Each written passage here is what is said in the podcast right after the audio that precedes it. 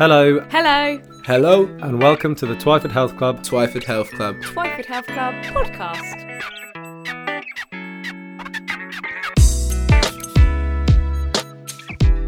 Uh, I do spin. I teach spin, um, and I love teaching spin. Uh, and the one thing I didn't ever do was go out on a road bike since I was since I was a kid. So I went out and bought a road bike because obviously I enjoyed spin, and it's very different. I was thinking, obviously, doing the spin classes have, have given me strength, and I wanted to just get out there and see what I was capable of. So I went and brought a road bike. Um, and a helmet and everything because obviously you need the right equipment. That's one thing I would say. Uh, got out there. I booked myself into the London to Brighton ride. Uh, loved it. I, I started training again on smaller sort of rides, getting longer and longer and longer. And I had the spin for the cardio to bring that up because it's quite important. I was nervous. My bottom hurt a lot. I said, so one thing I will say for anyone that wants to do a long bike ride is get that bottom used to that saddle. That's one thing I noticed. I'd definitely uh, advise you to get people to join you on the rides. I found it uh, more sociable than running um, because with the bike rides, especially on a leisurely one, you can stop off somewhere. It's that it's not as competitive. It was more like a friendly family sort of like time out. But when I was training, having someone else there, when I got tired, they'd take over the reins and we'd do it for each other. So I advise having a training buddy because it does spur you on and it makes you work a lot harder. Um, but obviously, you've got the enjoyment there of the social side, which is absolutely brilliant. And you see the countryside. Obviously, you need to get out on the bike to do the mileage, but also you're going to need to cross train as well to get the strength in those legs. I've mentioned before spinning, um, which is absolutely fantastic for cardio, but also you can come to one of us at the gym and we'll give you a program, especially for your bike ride, to strengthen those quads, hamstrings, and calves, ready for that big hill. Um, we can also uh, have classes like body pump, uh, where you're lifting the weights, so it's going to get you a lot stronger with all those squats and lunges to help you along the way. It will make your ride a lot easier if you've got the strength in your glutes, hamstrings, and quads.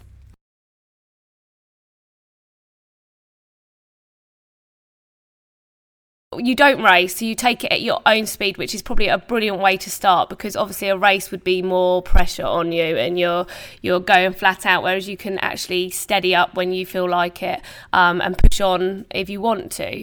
Uh, I felt nervous because it was 54 miles, um, and like I said to you, you you hear stories about how sore your bottom gets and things like that. So I it was a bit daunting. It was it was quite scary, but once I started and the enjoyment I got out of it and like I said the social side was amazing and we ended up I think about 6 of us all um, getting together. We we we we got people along the way and you meet on that ride so many different people. They sort of like took us under the wings. The people that had done it so many times and realized that when you get chatting that we'd only done it once they give us advice as we were going along.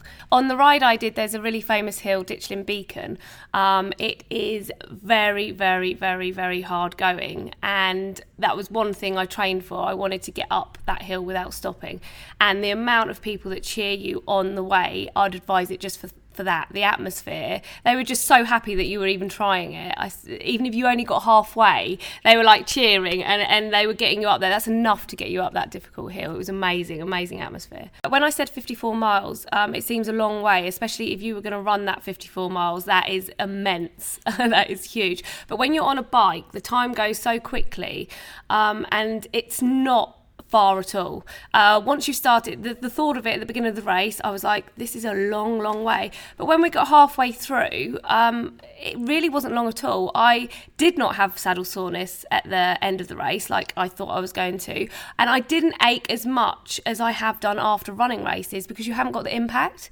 Um, I couldn't walk after half marathon. With the cycling, I actually felt quite good. So please don't be put off thinking that you're going to ache the next day too much. Or obviously, when you're training, your body has to adapt to it and you are going to have aches and pains and things like that, but nothing compared to what you would get with the impact of running. It's a lot kinder, I think, on the body.